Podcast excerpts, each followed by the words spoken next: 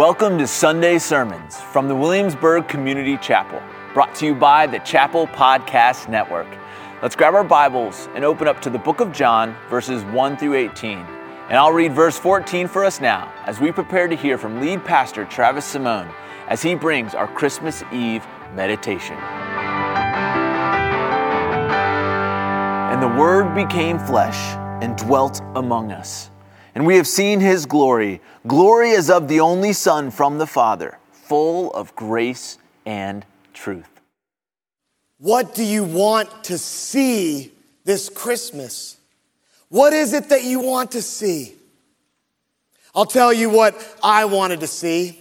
I wanted to see my favorite musician talk about his book and his book tour was coming through Washington, D.C. A friend of mine called me up and said, I've got tickets. It was at the National Cathedral. He was going to speak about his faith too. I said, let's go. My friend said, let's go early and get really good seats. So we waited outside the church. We, we rushed in right when the doors opened only to find out that like the first 10 rows had been blocked off for family and friends. I said, I know a little bit about church architecture. Let's head to the transepts. So we headed to the side and we had second row on the side, direct line, but our row came out further than the front row. So we had a direct sight line to the two chairs where he was going to be interviewed. Thought this is perfect. We sat there waiting for the event to start. The pastor of the National Cathedral did this great introduction, and then as they welcomed them onto the platform, the pastor took the pulpit and put it right in front of me.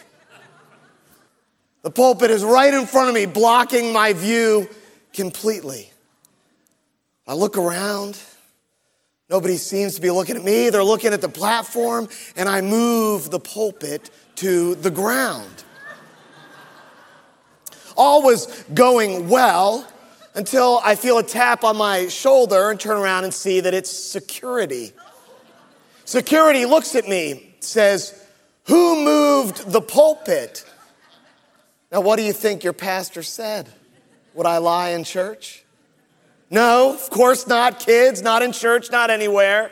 I looked at the security guard right in the eye, said, I moved the pulpit. He said, Well, I'm going to put it back. I said, No, if you, if you put it back, I'm not going to be able to see for the rest of the night. He goes to put it back. I grab his arm. I go, I'm a pastor. I have a lot of experience with pulpits. I'll put it back. he looks at me. He goes, You're a pastor. I said, Yes. He goes, Well, you're forgiven. But at the end of the night, I'm putting the pulpit back on the platform. What do you want to see this Christmas? What do you want to see with the eyes of your heart this Christmas? Now, I know that's probably not a very interesting question for all the kids in the room. I know what you want to see. You want to see your presents. And sometimes there are like these bonus presents that get set out early. I'm not exactly sure why, but there's always a few presents under the tree before Christmas morning. And I know what you've been doing. I know you've been straining the laws of nature, trying to see through the wrapping paper to know what waits for you tomorrow. But maybe it's actually more serious for many of us here. Maybe it's an investment and you need to see that investment turn around, or things are not going to turn out for you financially in the new year. Maybe it's a relationship you long to see reconciled. Maybe there's a, medical test and you're waiting to see the results. A child you want to see healthy and whole when they grow up. Or to see a child you never got the chance to see grow up. Maybe there's a spouse you'll only see again in the life to come. You want to see the outcome to a painful situation or the end to your addiction. You want to see the solution to your biggest problem. To see that everything will turn out all right. Well, as deep as our longings are for these things, John chapter 1 offers us a chance to see something even greater.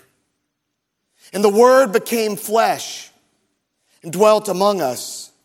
We have seen his glory. Glory as of the only Son from the Father, full of grace and truth. This Christmas, you can see God. You can see God's power. In the beginning was the Word, and the Word was with God, and the Word was God. In the beginning is the most famous line in all of literature. It brings us back to the power of God to create, not by labor, but through speech. His light creating, land forming, animal animating, image imprinting, word. Unfathomable power on display. And yet the powerful becomes personal. The Almighty becomes accessible. The inexhaustible is laid down for a nap. The untouchable is nursed, changed, clothed, held. As the song King of Kings says, from a throne of endless glory to a cradle in the dirt. And the Word became flesh and dwelt among us. We have seen His glory. What is it that you want to see this Christmas? You can see God's light. In Him was life, and the life was the light of men. I can't say it as cute as Hope said it earlier. I apologize. But the light shines in the darkness, and the darkness has not overcome it. God offered light and life, we heard in the lessons read and taught earlier. And then in disobedience, in seeking life on our own terms, in imagining that we could become wise by our own means, Humanity chose darkness and death. My advisor from seminary is a man named Brent Strawn. He teaches Old Testament. He refers to sin as the beautiful doctrine of sin. And whenever he says that, people just step back. What could he mean by that? The be- beautiful doctrine of sin? He says, Yes, I call it the beautiful doctrine of sin because it explains everything. Why are you lonely? Sin separates. Why are you tired? Sin exhausts. Why does it hurt so badly when a loved one dies? Because the consequence of sin, death, is not God's original design. Sin is the warping of creation, not God's way for creation. But the darkness did not deter the light of God. The true light, which gives light to everyone, was coming into the world. And the Word became flesh and dwelt among us, and we have seen His glory in the darkness, in the loneliness, in the exhaustion.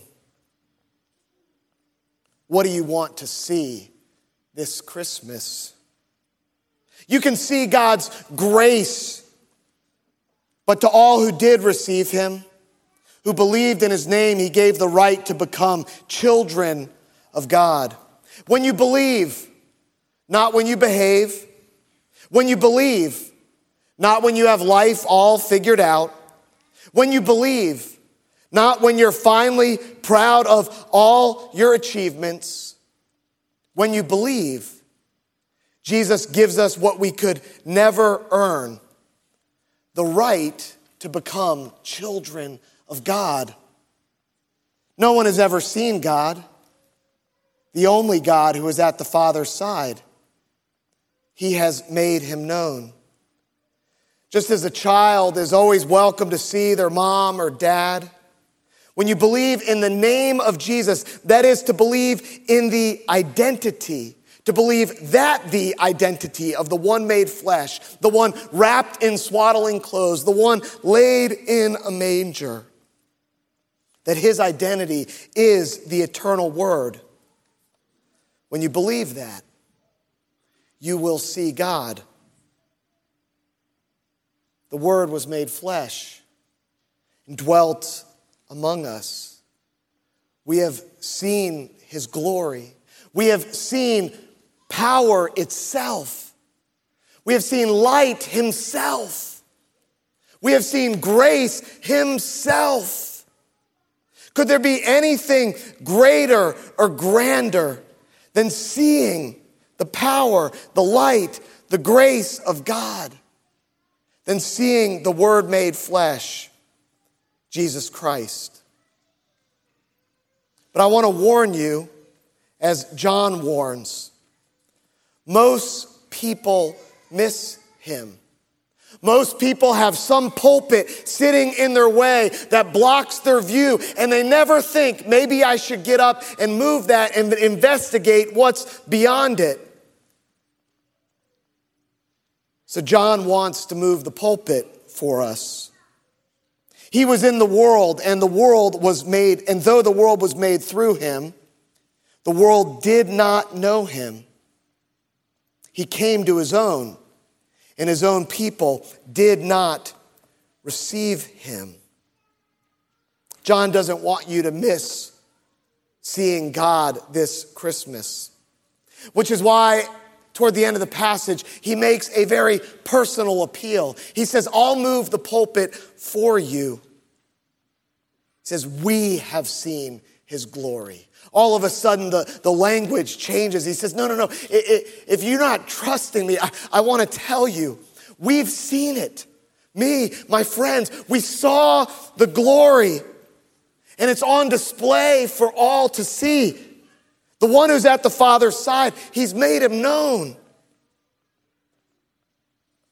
A professor that I had in college recently called me he said there's a lecture he thought I might be interested in. It was a lecture from a man named Dr. James Charlesworth, very well known person in biblical studies. He was assigned the project to take the Dead Sea Scrolls, which are the oldest Bible manuscripts that we have, and to do the first translation into English. Everybody was waiting for his work to be published.